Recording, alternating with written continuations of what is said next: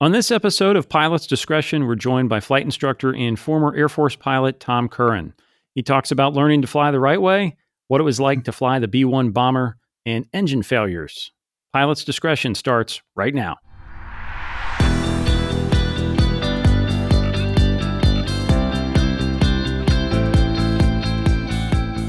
Welcome, pilots. I'm your host, John Zimmerman of Sporty's, and thanks for listening. Remember to visit sportys.com slash podcast for today's show links and complete archives, and send your comments to podcast at sportys.com. May is Learn to Fly Month at Sporty's, a month long focus on flight training. And you can find all our articles, videos, quizzes, and product specials at sportys.com slash learn to fly month. That theme, of course, carries over to pilot's discretion. So today I am joined by Tom Curran. He is an active flight instructor and an experienced AOPA Air Safety Institute seminar presenter, so we'll definitely be talking about flight training. But Tom has a long and varied aviation career, including time flying both the F 15 and the B 1 in the Air Force, and a stint as an airport planner. We will talk about all of that. Tom, welcome to Pilot's Discretion. Thanks, John. Glad to be here. As I mentioned, it's Learn to Fly month at Sporty, so let's talk about learning to fly. You've been a flight instructor for many years. You've flown a huge variety of airplanes. You've taught seminars. So you've seen a lot of different sides of the training world. What is one tip you wish you could tell every new student pilot as they set out? Don't give up. It's not, you know, I think we, as an industry, we do a good job of of convincing folks that it's easy to learn to fly. Uh, you know, because that assuages their fear somewhat when they're embarking on such a significant event. You know, and again, kind of speaking to the the crowd that's primarily focused on becoming a professional pilot out there. Um, you know, it it regardless of what you read, it's it's it's a challenge. It's difficult, and it, it's going to be an emotional journey as well as a financial uh, burden for a lot of folks. Uh, there'll be some frustrations. There'll be some joys, but the rewards are enormous. And I think you know when we look at the historic dropout rate for folks learning to fly across the board, it's it's kind of disheartening to see such high numbers. You know, in the seventy and eighty percent. Um, some of that I think is the result of just sort of unrealistic expectation management when people you know want to start learning to fly for whatever reason. Um, but you know, again, I think as an industry, you know, we've done a good job of convincing people that you know if, you, if your if your goal is to sit in the left seat of a an airliner, I mean, it's it's worth it, but you know, expect it to you know to have some challenges. And I think most people that are endeavoring to learn to fly are the kind of folks that are seeking that challenge. You know, so again, the bumps in the road are not they're they're they're just they're speed bumps. You know, they're not walls. So there's a lot of help out there to get through them. Don't give up. That's great advice. I think the challenge is a feature, not a bug. Uh, we see our flight school at Sporty's, our dropout rates close to zero, and a lot of that's just that expectations management you, you mentioned is you know, being clear up front about the time commitment, the work involved, the ups and downs. Yes, the money part as well, but most people I see, uh, if you have an honest conversation about that, they they rise to the challenge. That's part of the joy of learning to fly. Well, it is, and you know, and, and again, I've it, like a lot of guys, you know, of a certain age. I mean, I've advanced past the the hardcore, and again, I'll make comments that sound like I'm disparaging the flight training industry, and that's not my intent. I'm not indicting it. Um, I'm just observing it, and based on my experience with it and living with it, um, you know, I've sort of evolved away from the hardcore day to day pilot production type of flight training activity that's going on today for for good reasons. So I'm more of an observer than a participant, but I'm very much surrounded by it and I'm impacted by it. I mean, I've kind of niched myself into where I think my experience uh, is valued in terms of what people are trying to do with flying, but you know, plus balance about you know with what I enjoy about flying. And I love teaching straight level climbs, turns, and descents and and uh, radio stuff, and I did that you know hardcore for the first several hundred hours of my career as a civilian instructor, and now I've sort of niched myself into the let, let me fly with you and help you through what you think your issues are and make you more comfortable flying and help keep you motivated um, and you know transition type of training more than you know setting someone up for their their check rides um, but the point to all that dissertation is, you know, the, the, the instructors themselves obviously play a huge, huge role in, in keeping people motivated, uh, marching towards that goal, as does the organization they may be training, you know, with. And certainly, we've had a an explosion of flight training companies, collegiate, commercial flight training providers out there. So the, the options for folks today are just, you know, there are many, many, many out there. And uh, before you commit to, you know, signing your name to a check and uh, paying one of them, you know, I hope these guys are, you know, doing their homework and, you know, doing some research and talking to folks about where they might like to try, especially with, you know, some of the ab initio type of programs. So, on that topic, you mentioned the role of a flight instructor, which is critical. What makes a flight instructor effective? Is it the curriculum, the people skills, their flying skills? What what should I look for if I am trying to size up both the flight school but also an ind- individual flight instructor? So it, it's all the above, really. I mean, it's it's. I hate using the term the whole person concept, but I don't have a better term for it. But uh, first off, I mean, you know, regardless of which way you you you opt to pursue your career, and again, I'm talking kind of specifically to the the person on a professional pilot track. Um, you may feel like you know you're locked into a contract with no room to maneuver, and you're at the you're at the the whims of the the flight training organization in terms of who you fly with and all that kind of stuff.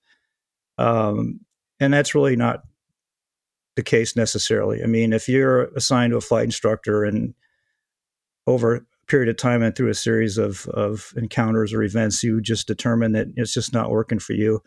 Um, there's nothing says that you can't seek to change flight instructors. And of course, a lot of these schools, especially the ones that are operating under an FAA approved, we call them the Part 141 schools. I mean, those organizations are set up to monitor and track your progression. And if they think that your issues stem from, uh, you know, a, a, a called a mismatch of personalities with your instructor. I mean, they'll endeavor to get you with the right instructor and get you moving forward. So the curriculum itself, you know, in theory, we're all training to the same standards out there, the ACS standards, and you know those are those are pretty objective.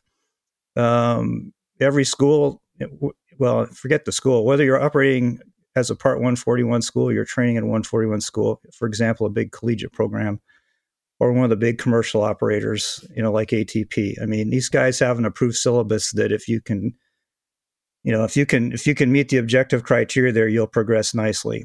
Um, if you're just training under Part 61, I mean, they're not as structured per se, but the quality instruction is not directly related to the fact that it's Part 61 versus Part 141. So, um, but you know we're all training to the same standards regardless of which pipeline you come through you, you, you can look at the private pod acs and the commercial pod and so forth and it tells you exactly what you know the expectation is from you by that examiner on your check ride so if you're struggling to meet those things you know again maybe the curriculum maybe how it's presented to you it may be how the instructor is interacting with you and it, it may be the environment itself and one thing i'm a big advocate for um, sort of at my own my own cost a little bit is you know I I learned to fly in several sort of different segments. I mean, when I got in the Air Force, I had been flying for several years. I, I had a thousand hours, and I had been a CFI for several years, so I had a leg up, I guess, compared to other folks walking in the door. But um, you know, the one thing that that that I took from my experience in that civilian flight training program um, was the fact that for me to succeed, that where I was at my age, at my, you know, my level of uh, comprehension with a pretty difficult set of topics, um, I really benefited from being in an organization where I was surrounded by instructors, obviously, and students that wanted to live, eat, breathe, and sleep flying. And so even when we weren't flying, we were talking about flying. And if we weren't talking about flying, you know, there was something wrong. Um, and I think that that really helped kind of fuel my love for flying. Uh, built some tremendous, you know, relationships that you know have lasted through the decades. Man, I am old, aren't I? Um, so that environment is important as well. So again, the curriculum, the instructors, the environment, Um, those things are all important. And for someone looking to enter our world, they really need to consider that they've got so many options out there and, and don't, again, don't rush into something and then regret it later. You had an interesting experience those decades ago when you learned to fly. You failed your private pilot check ride under some slightly shady circumstances, I should say. You've written about this uh, for Air Facts.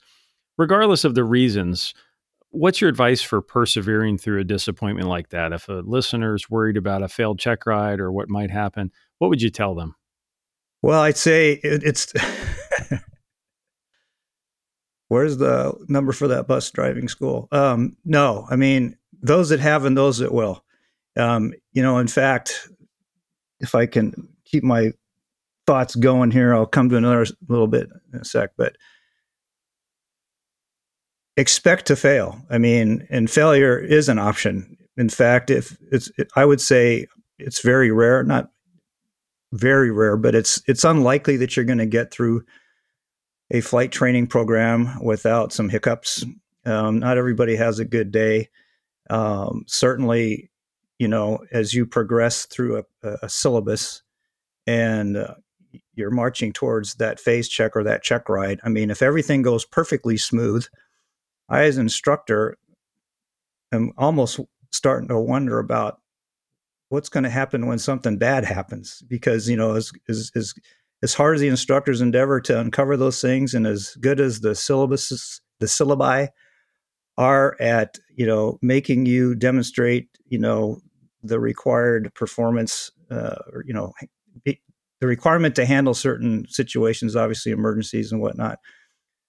But you can't cover everything and at some point you're going to encounter something that maybe your instructor didn't go with you you didn't practice you didn't train for you haven't studied and there you have it hopefully that's not on your check ride but uh, so again expect to to not fail, but expect to have some plateaus, some steps backwards. I mean, again, um, if your if if your potential flight training provider sort of promises that everything will go, you know, up at a 45 degree angle, um, they're probably not being realistic. You're going to have some bad days. We all have had them. Um, that's and you learn usually from that adversity, uh, lessons that you'll never forget. So the uh, the idea that you know you'll never have a problem. The smartest guy in the world out there is going to find challenges in flying, and that's that's what makes it enjoyable. So the good news is most instructors, the good ones, and you know, let let's hope that most of the guys that you deal with are good instructors. Men and women out there committed to doing it. Um, they're going to make that apparent to you, and they're going to help you get through it. And again, the peer support out there is very important as well. I think the first time you you make a bad landing or you you know you quote bust a ride for something and you go back into the into the ops room or the school or the hangar or wherever you're flying out of and you'll figure out that you weren't the only one that did that uh, good instructors are always willing to share their stories with you and trust me all of us have had bad days so don't give up you know put it behind you um, move on, relish it later. It'll be a great story later. You can write up for Air Facts Journal, um, but just expect it to happen. And it's kind of funny. Um, again, I, I'm I'm very fortunate. I had a, pretty good leg up on my experience when I got in the Air Force, but that actually put a lot of pressure on me because you know the Air Force knows when you come in what your background is. That's obviously part of your selection process, but come in as a relative experienced, you know, civilian pilot you can guess how they treat you. I mean, they're poking their mm. finger in your chest from day one, and uh, not bragging by any means, but I made it all the way through. Back in the, those days, seems a little long ago. Um, I made it all the way through pilot training when it was a complete year course without failing a ride. And uh, on my second to last ride, they flew me with my squadron commander and I already knew what my assignment was going to be. I knew I was a distinguished graduate. I knew I was doing well, and you know I was very I was very happy with you know how I'd been treated, and I, I worked hard, and it was a difficult process, but I I knew that my chances of getting what I wanted were pretty high. So on the second to last ride, they flew me with my squadron commander, and we went up and did some typical air work in the T thirty eight And as we're coming back into to the airbase, excuse me, which was Laughlin down in uh, lovely Del Rio, Texas, there was a reporting point that we had to check in with the control tower, visual reporting point, and it was a, a bend in a river that looked like George Washington's head, apparently. And that's where you reported. And I'd been over it several times up to that point, and I'm in the front seat of this airplane, and the commander suddenly starts talking to me about just nonsensical things that had nothing to do with flying. And course, we're moving along at 300 knots in a traffic pattern. And then I get to the point, oh man, I'm supposed to call George's head. And he immediately took the jet and he said, Do you know where you're at? I said, uh, Looking for George's head. And he said, I have the airplane. And he rolls the airplane inverted and he points out the top of the canopy towards the ground. And we're right over George's head. And he said, You missed it. So we got back in, landed, and he failed me on the ride because I had missed George's head. And at that point, I was pretty distraught. So the reason it I found out later was in that squadron, um, they had a policy that nobody made it through the program without busting a ride. So they had engineered something for me to fail, and uh, it, it worked. My ego took a big hit, but anyway, it happens. You'll get through it. Tom, let's take a quick break. And when we come back, I want to talk about some more of your Air Force days.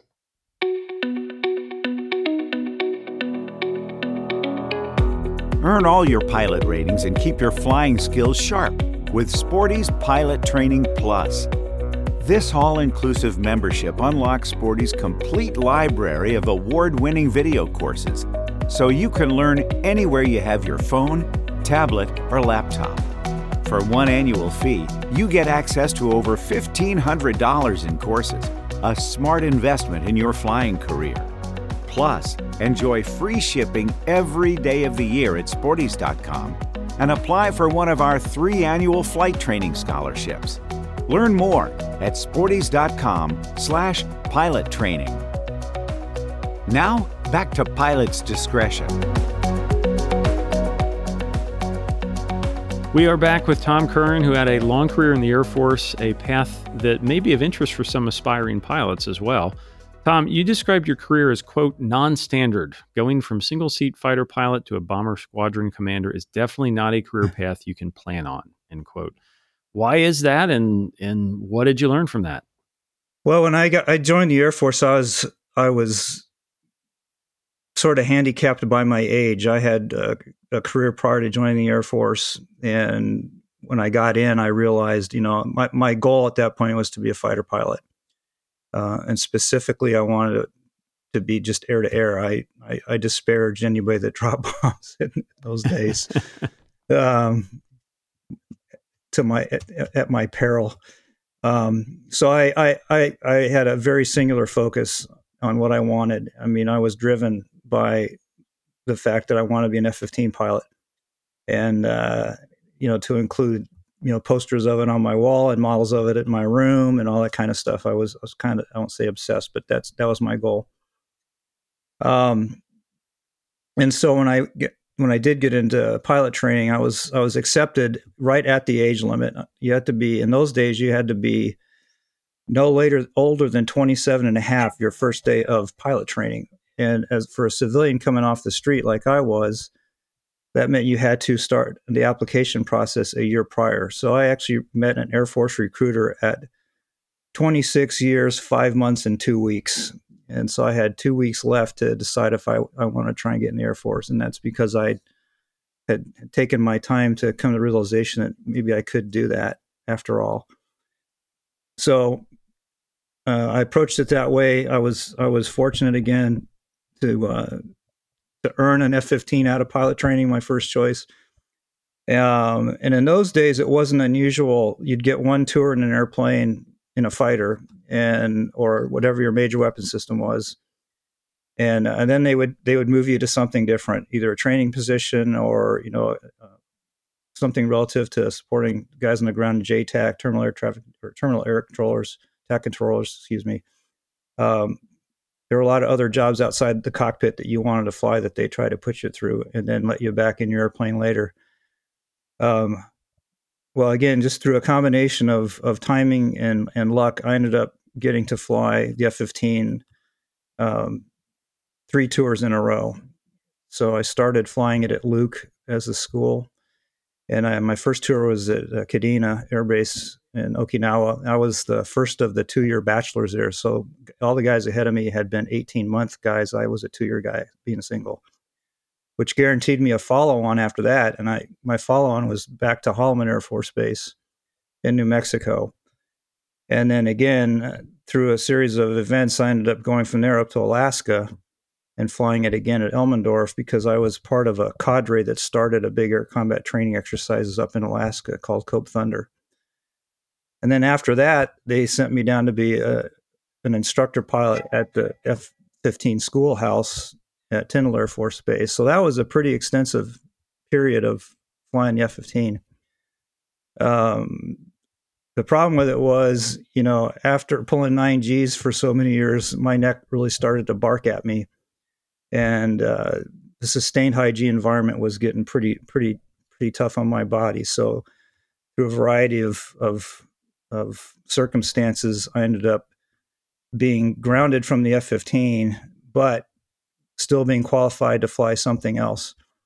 And because I was at, at that by that point, I was pretty much everything you could be in the F-15 as far as qualifications. I was a flight lead, obviously, mission commander, package commander. I was an instructor pilot, and I was also an examiner, uh, check airman. We call them CFIs in the Air Force, Stan Eval guys. So I was pretty well qualified. I had a pretty good record. Um, I'm such a humble guy, you can tell. So uh, when I was grounded from flying fighters, they said, okay, well, let's assume you could fly anything else. What would that be? And I said, AC 130 because it had a gun and or several guns and it blew stuff up. And they said, "Well, we don't want you in the AC-130. Pick again."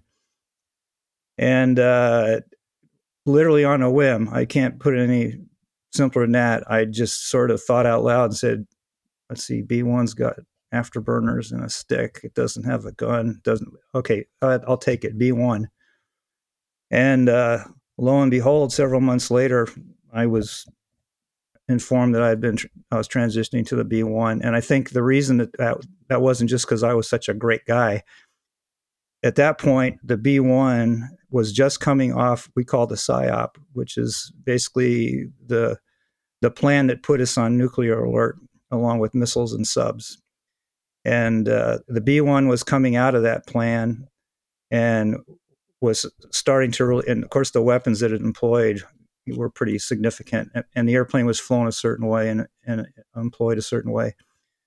Um, they were just coming off of that plan and switching to conventional, other words, bombs, regular sort of bombs. These weren't uh, GPS guided; these were straight, still dumb bombs that you had to basically plan to fly over the target or near it and release them and then escape the blast. Uh, it was a great time to get in that airplane because now it was being flown the way it was designed to be flown, and at the same time, a lot of younger guys were coming into it. At that point, there were still a lot of initial cadre folks in it, had, which had come out of other airplanes. And now we're starting to see those guys, you know, retire or move on, and we're getting younger folks coming into the airplane. Um, they opened up the first the first B1 weapons school class that just graduated. In fact, my instructor was the first B1 weapons school graduate. They paired me up with him so, and at the end of the day, really what they were looking for was to get some fighter DNA into the B1 community, and I just I just happened to sort of fit the bill. So it was a difficult transition for me coming from a single seat, you know, air superiority fighter into a four seat bomber. Um, but uh, you know, I, I, took advantage of, of of the opportunity as much as I could. They really wanted me to upgrade instructor pilot right away, and I was like, well, I you know, I've barely recognized a B1 two out of three times. The bus drops me off in front of one. Um, but I also realized there, there was so much going on in the B1 world at that time, very rapid improvements in, the, in weapon capability um, and you know evolution of the tactics we would use to employ it in a conventional role that you know if you weren't an instructor pilot you wouldn't fly so i let them kind of shoved me into an early instructor upgrade program and p- fortunately paired me up with really smart backseaters, call them WSOs. Now they're combat system operators. In those days, they were offensive and defensive system operators and then became weapon system operators. But they're really the smartest guys and gals in the B1. The pilots just drive it to the fight. It's the folks in the back that really, you know, have the have the, have the brain power to make this thing work. And they paired me up with one of those guys. Basically, we were hermetically sealed at the hip, and uh, I learned a lot from them. Um, but then they, I, I realized I got to accept this early instructor move, or I'll, I'll, I'll languish out here as a aircraft commander. So um, that was the path, and then from then on, it was it was just being in the right place at the right time. You know, we started operating the airplane in combat. Prior to that point, the B one again hadn't been Desert Storm, hadn't really done anything. And then there was an uh, there was uh, one event called Operation Desert Fox, where B one actually dropped bombs on the Iraqi Republican Guard, and at that point, the reputation of the airplane just exploded. I mean, it took off, and suddenly we became the most popular airplane in the in the Air Force, and rightfully so. The the the only problem with that was we, we became so popular that we we've worn the airplane out. But uh, I, I, was kind of along for the ride with that. Uh, I still had to do some of the other leave the cockpit and come back again later type of stuff. So they sent me to Central Command to kind of fill a joint square. And then when I came back from that, they made me the uh, the operations officer for one of the B one squadrons uh, at Ellsworth Air Force Base uh, 37th Bomb Squadron, the Tigers, and then later I was commander of the other B1 squadron up there, which is the 34th Bomb Squadron, Thunderbird. So a very non-standard ride for a guy like me, and it was wouldn't have been possible without the tremendous people in the B1 community. I mean, they had to accept the fighter pilot, which which didn't didn't set well with some of them, but they didn't. You know, they they kind of tolerated me, and um, I'm forever grateful that they did that. The B 1 has such a cult following among aviation enthusiasts, such a unique airplane. What's the most interesting fact about that that you learned? What, what would surprise a typical GA pilot who's maybe just seen it fly over at an air show? Well, I used when I first got into it. I mean, again, I was not prepared for how complex the airplane was. I mean, you could look at it and go, "Hey, it's a big airplane." Yeah, well, um, and a, and people still do this, which you know I've learned. I, I, don't get upset anymore, but they they call it you know it's referred to as a big fighter. Well, no, it really isn't a big fighter. I mean, it's more like a supersonic Cadillac. But hmm. the capability that airplane has is incredible, and of course, and, and, some of it I you know I can't share with you, but um, definitely it's arguably uh, probably the second most complicated flying machine on the planet. You know, uh, at that time, at least after the space shuttle. I mean, the systems in that airplane are incredibly complex. Um, you know, everything about it is is is is very focused on it accomplishing the mission it was designed to do, which was to literally penetrate Soviet air defenses low level very fast and and and survive and uh, hopefully get somewhere safe. You know, after that um, 477,000 pound airplane that goes supersonic. Um, it'll wake you up. and uh, a lot of the uh, a lot of the early uh, I won't say abuse that I got, but the good natured kidding I got from you know from experienced B1 folks when I got in it was you know um, you know again having done air to air only for so long and thinking I was all all there is uh, my eyes were watered by this airplane. I mean, I'm, i was used to a 1.5, 1.6 hour sortie with, unless we were doing no fly zone type of stuff in the Gulf.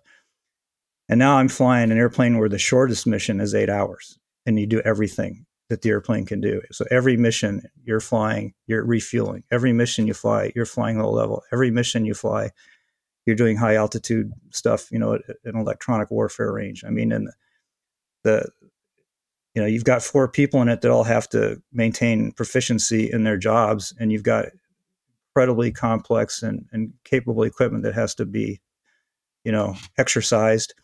Um, when you look at it, it's a beautiful airplane, and you know when you kind of peel back the skin and, and look inside of it at the systems that it has to allow it to have that capability, it's, it's incredible. There's a lot of headaches learning to fly an airplane. Um, very intense training, a lot of hours in the simulator before they let you touch the airplane.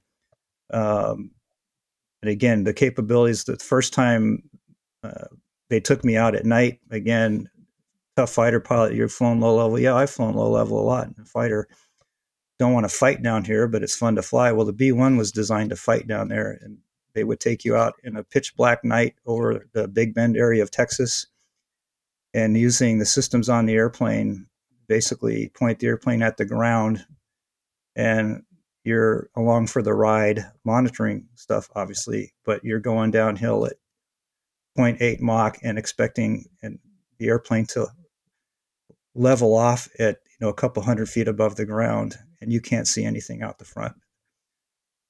That's uh, that's a testament to the airplane, but it's also a testament to how professional the folks that fly it are. I mean, and, and, and to be good at that, proficient at that, and combat capable at that is a is an incredible uh, thing to experience. But to answer your question directly, what should you know? It looks cool. It makes noise. Um, I wish it would hang around in the inventory and be loved by Congress and have everything funded to keep it alive. But you know, we've opted to to do that. You know, spend that money on other programs and, and let that airplane go away. Uh, hopefully, folks will get a chance to see it before it's you know in a museum somewhere. Unbelievable. Tom, we always like to close these episodes with the lightning round we call Ready to Copy. So I'll ask you some questions. I've got a bunch of them on a variety of topics here, and you give me your short five, six, eight word answer. Are you ready to copy? Sure. C R A F T. I'm ready. So it's on my pad. What does the military teach in flight training better than the typical civilian flight school? Oh man, I yeah, I thought you'd get around that. I would say you know, first off, it's a it's a very stressful environment. I don't care how the recruiters try to sell it, um, but I think that the big focus again is on safety and and system knowledge and emergency procedures. I mean, um, my Air Force training in those respects has saved me not just in my military training, but my civilian training. I mean, they're very, very, very, very focused on using all the resources you have available: single pod, crew resource, you know, inside, outside the jet, whatever's available to you to, you know, to get your airplane back safely on the ground if, if you've had something, which makes sense considering that we're flying combat airplanes that may get holes in them. And uh, the focus on, on, on safety, handling emergencies is just it's just a constant. Every time you fly, you're going to spend a lot of time talking about that stuff. What is the most useless maneuver in the private pilot ACS? You mentioned earlier we, we all have the same curriculum we train towards. Maybe not all of them are incredibly important maneuvers. What would you strike if you could get one? Eights on pylons. Next question. I would agree with that. You've had multiple engine failures during your career, mm-hmm. uh, everything from Piper Cherokees to F 15s. Again, you've written about this on Air Facts. What is the most important lesson you've taken away from those events? You know, it, it's I don't of all the t- all the flying I've done, I've been very very fortunate. I mean, I have no credibility whining in the bar about what I've gotten to fly. I, I'm very appreciative of the opportunities I've had. So with all the airplanes I've gotten to fly, and, and I'm not done yet, and all the instructors I've flown with, um, I still, whenever something happens in my airplane, I still hear my very first instructor, Mark Learned, he's listening, from Sperling Aviation at Boeing Field, saying fly the plane. And at the end of the day, I mean, we can we can you know we can package it any way we want, but it comes down to fly the plane. And uh, you know, the Air Force adds a little more verbiage. They say maintain aircraft control, analyze the situation, and take the appropriate action, and land as soon as conditions permit. Well, again, Mark Learned said fly the plane, so that's a lot fewer words and a lot easier to remember. Great advice. How about the other side of that? What skill or procedure deserves more attention during flight training? We've talked about the ACS you'd like to, to kill. How about something that we should spend a little more time focusing on flight training? Wow, that's a and you only can pick one. We don't have 45 minutes. So. I know. Say I've already used my 45 minutes. Um, Boy, I think it all goes back to the, to the basics of of you know stick and rudder in general. I mean, more right rudder, understanding the four forces in flight, regardless of what you're doing, and relationships between you know all those, you know pitch and power, uh, flight control inputs. I mean, I, I fly with guys now that are they're commercial pilots, and they never take their feet off the floor. Like, how did you get this far? Um, do you enjoy slipping and skidding an airplane around? I mean, I mean, I that's not a maneuver, but that's fundamental to successfully and properly doing anything we do in an airplane. So I'll leave it at that. I've seen you present on this topic before. What is the correct frequency for air to air chatting among pilots? and tell me why it's not fingers. About 122, 7, 122.75. The uh, yep. the you cruise along, listen to 123.45, and you'll hear a lot of stuff. But uh, that's actually not the correct frequency. Yes. Yeah, it's 122.75, and and you know I. To their credit, there is a there's a a cadre, I guess, of schools in the Seattle area, which is where I live. Um, I think you know, in order to survive, they got together and they fly in a very specific area. Not unfortunately where I fly or where where we fly in our sort of practice area, and they have, you know, come up with a coordinated slash. Um, you know, they've all agreed to use 122.75 because they all fly in this one area, and there's a very prominent geographic reference. It's a lake out there that they use, and they're actually very good at it um, but that's not universal. I mean, it's just those guys. They took the initiative to get together and, and said, "Hey, we're going to be out here together. Let's let's not run into each other. We'll use one twenty two seven five. And uh, I wish I wish there were other frequency options that were you know officially sanctioned and and people had the the discipline to use them. But unfortunately, that's that's not quite there yet. You mentioned uh, Seattle area. What's the most underrated airport in the Pacific Northwest? If I'm flying around there, what's a great GA airport? I'd rather tell you which ones I never go to because they're like the we'll ba- accept that the Battle of Britain out there. Um, underrated. Well, I, I would say none of them are underrated right now because we have just experienced an explosion in GA activity in this area, and and a lot of it specifically, you know, flight training um, which really, you know, every every you know major airport, I say major, you know, Class D airports, we got a bunch of them out here. Um, very complex airspace, but there are a few out there that uh, you know haven't been discovered yet. I guess by a huge number of people. Um, a couple of those ones called Toledo, Carlson Airport in Toledo. It's a little bit south of uh, Olympia, Washington, the capital. And uh, that's not a bad place to go. As far as a class, you know, a towered airport, class D airport, uh, I fly out of one, but it's it's it's it gets crazy because of flight training activities. So my my my favorite kind of undiscovered class D airport in this area would be Olympia Airport, KOLM. Great great service, great air traffic controllers, not so much activity. Um, the big issue in our area, of course, is the complexity of the airspace. We got a lot of stuff here, including a joint base Lewis McChord, which is not only a very busy C 17 Air Force base, but also Fort Lewis is a huge aviation base. So lots and lots and lots of helicopters flying. Early in your career, you were involved in airport planning. And as I understand it, one of the airports you worked on was Telluride in Colorado, which is a unique strip of pavement on the edge of a uh, quite a valley, quite a memorable approach if you've ever flown in there.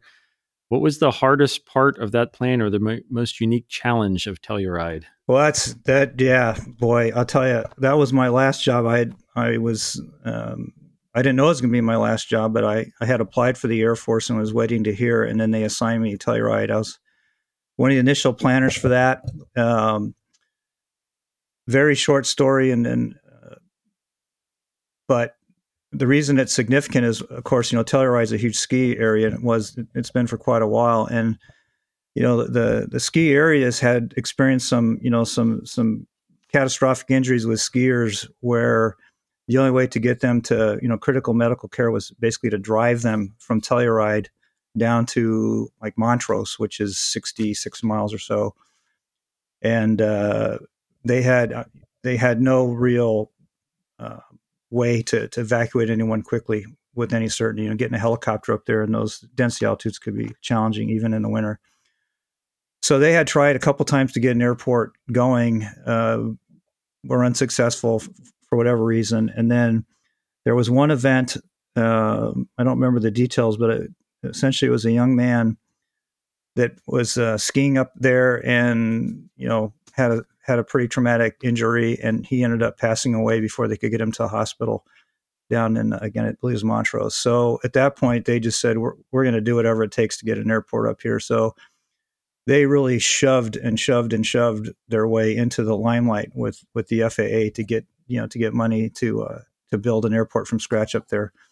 Um, and of course, there's you know enough affluence in that area to help with you know their part of the, the cost. So we were assigned my company. Was hard to do it, and uh, we looked at the options for the sites. They had already shown us what was available, and uh, yeah, that that that that mesa was called Deep Creek Mesa, and I, I was sent out there to do a site survey for it. And I just I kind of you know at first they had to tell me how to get to it. When I finally hiked up to it, I kind of laughed because it was not exactly a flat tabletop. It was going to require a huge amount of cut and fill.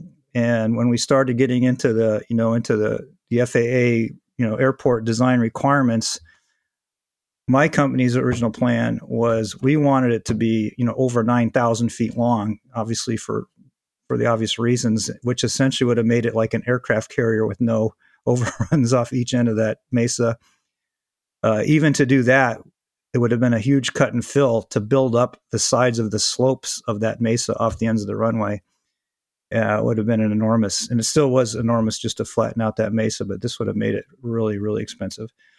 And uh, but we wanted something over nine thousand feet. You know, we had to get uh, Rocky Mountain Airways and Aspen Airways to operate in there. Um, and they're like, no, no, not going to do it unless this unless that.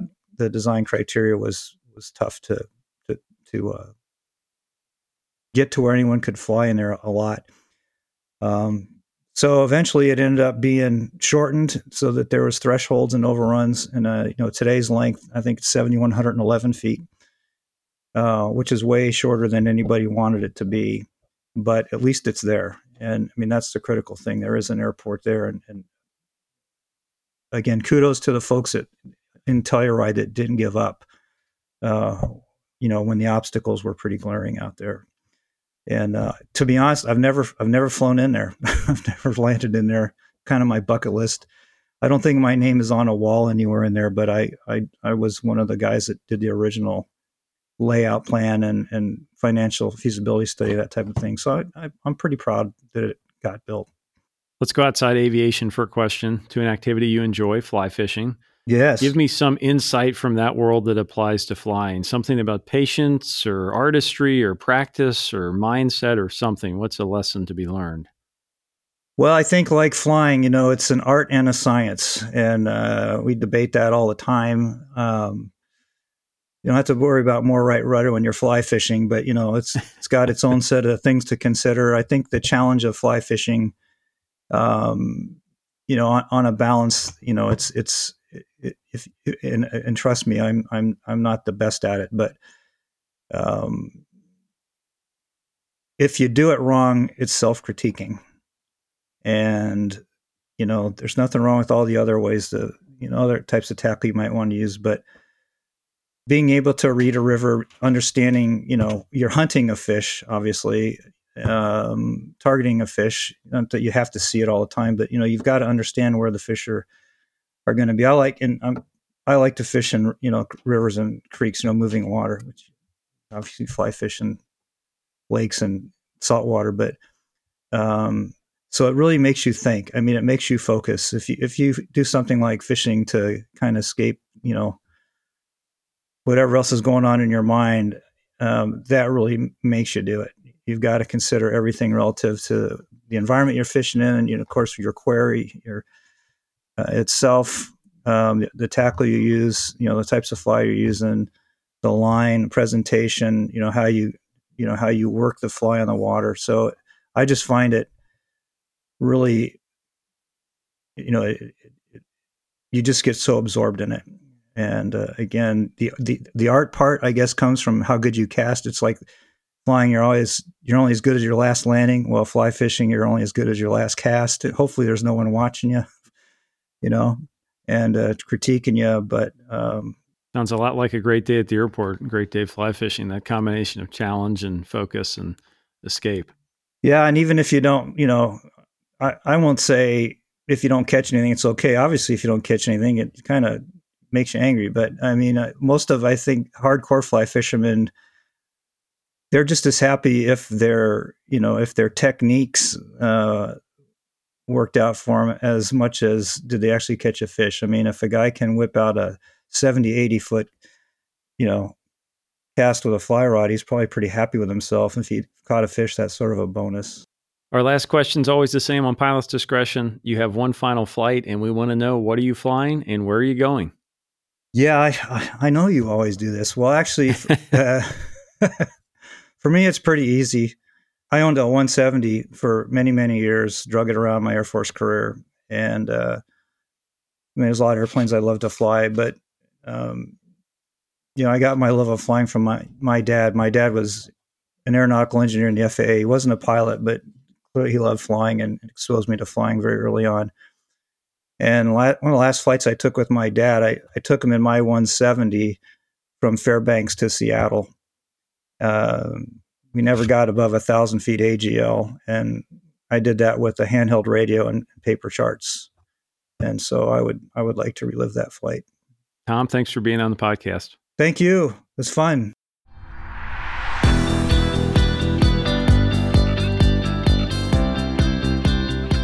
Thanks for listening to Pilot's Discretion, brought to you by Sporty's, training and equipping pilots worldwide for over 60 years. For more episodes and today's show links, visit sportys.com slash podcast. I'm John Zimmerman. We'll see you next time on Pilot's Discretion.